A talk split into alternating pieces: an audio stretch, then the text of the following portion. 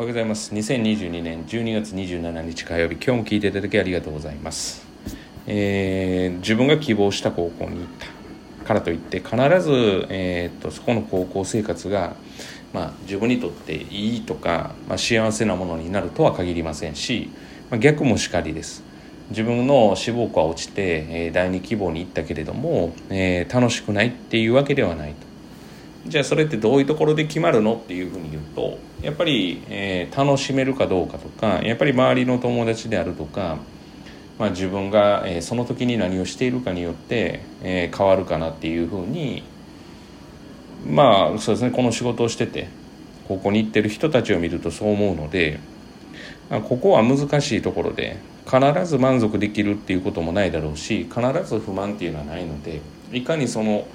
立ち位置を楽しめるかということが私は大切だというふうに思っています。まあ、どんだけ例えばいいと言われている大学に行っても不満はあるだろうしどんなにいいと言われている、え会社に入っても、まあ、不満はあるだろうしだから例えばマイナス面に目を向けたら当然キリがないわけでかといって、まあ、マイナス面が勝手に入ってくるっていう場合はそれをいかに楽しめるかっていうことが私は大事じゃないかなっていうふうに思います。だから結局志望校っていうのは本人に決めさせることが一番いいわけですね。まあ他者他者に責任をまあ、えーと、持ってもらうことで、えー、自分が心穏やかになるんだったらいいんですけれどもまああいつの言ってるようにとか、まあ、言葉悪いですけどもあの人の言う通りとかいうふうにやらなかったらよかったっていうふうになる人生の方が私は、えー、悲しいんじゃないかなっていうふうに思っているんですね普段から。まあ、そしたら自分で選んで、えー、自分で失敗をしたんだったらそこから自分でどういうふうに立ち直るかっていうことを考えることの方が、まあ、今後の人生も豊かになるしあのまあまあ当然ながらそのその不満を持っているであろう時の人生もえー、まあ、豊かになるだろうというふうには私は考えています。ただ当然嫌なことで、まあ、どうしても続けられないとかまあそういうことがあれば私は全然そのなんて言ってんですかねドロップアウトすることって悪いことじゃないというふうに、えー、思っています。それもまた人生。で失敗なんていうのはなくて、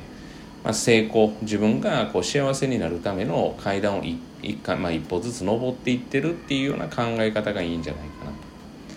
ということであの100%、え、満足できるっていう環境を整えるっていうのは難しいと思います。むしろそれを100%にするためには、えー、自分の努力ではなくて自分の考え方その人の考え方が大事かなっていうふうには思います。まあ不満はあります。私も高校なんかは、まあ、行きましたけれども当然不満っていうのはありましたけど、まあ、総合的に見たらよかったんじゃないかなと思うし今の自分があるのもその高校時代の自分があるからだし中学時代の自分があるからだし。でいかにその環境が良くないとまあ例えば仕事なんかでも思う部分が今までも過去まああることありました。例えばなんだろうかなんて言ったらいいんですかね。別にそこまでではないですけど、まあ、生きるのって難しいんだなとかまあ、あの一生懸命やっていくことって難しいんだなとか、まあ、例えば自分は何をやっているんだろうとかっていうふうに思うことも、まあ、大人の私ですらあるわけですから当然子供たちのね高校生高校生活なんかでも当然あるだろうしでもまあそんなもんだよっていう。でやっぱり生きてりゃ何かいいことがあるし、うん、やっぱりそのまあまあマイナス面っていうのはどの環境においてもあるんでまあそれをいかに楽しむかって言ったら変ですけども、まあ、どうしようもない時はドロップアウトしてもうドロップアウトするっていうのも一つの手段ですからっていうことかなと思います。まあ、例えば距離を見て、まあ、距離を見たら一番分かりやすいですね高校生活とかの。高校の選び方の距離はもう距離は必ず決まってるんで。でもその中身をどうこうって言われたら、まあ、正直同じ学年の同じクラスの子に聞いてもまあ正直三者三様というか、まあ、全違う意見があるはずなんですよね。だそれってやっぱ個人の感想っていう主観が入るわけですから。だから志望校はやっぱり自分で決めさせる方がいいなっていうことを思っています、実績っていうことで言うと、まあ、こう、まあ、まあもう本人のやる気次第だから本当に実績なんかで言うとやっぱり本人が勉強しやすい環境っていうのが一番かなっていうふうには思いますね。学校が合格させてくれるわけではないんで自分の力で合格するわけですから、まあ、そこを勘違いするとどうしてもその合格実績だけが気になるのかなっていうふうに思います。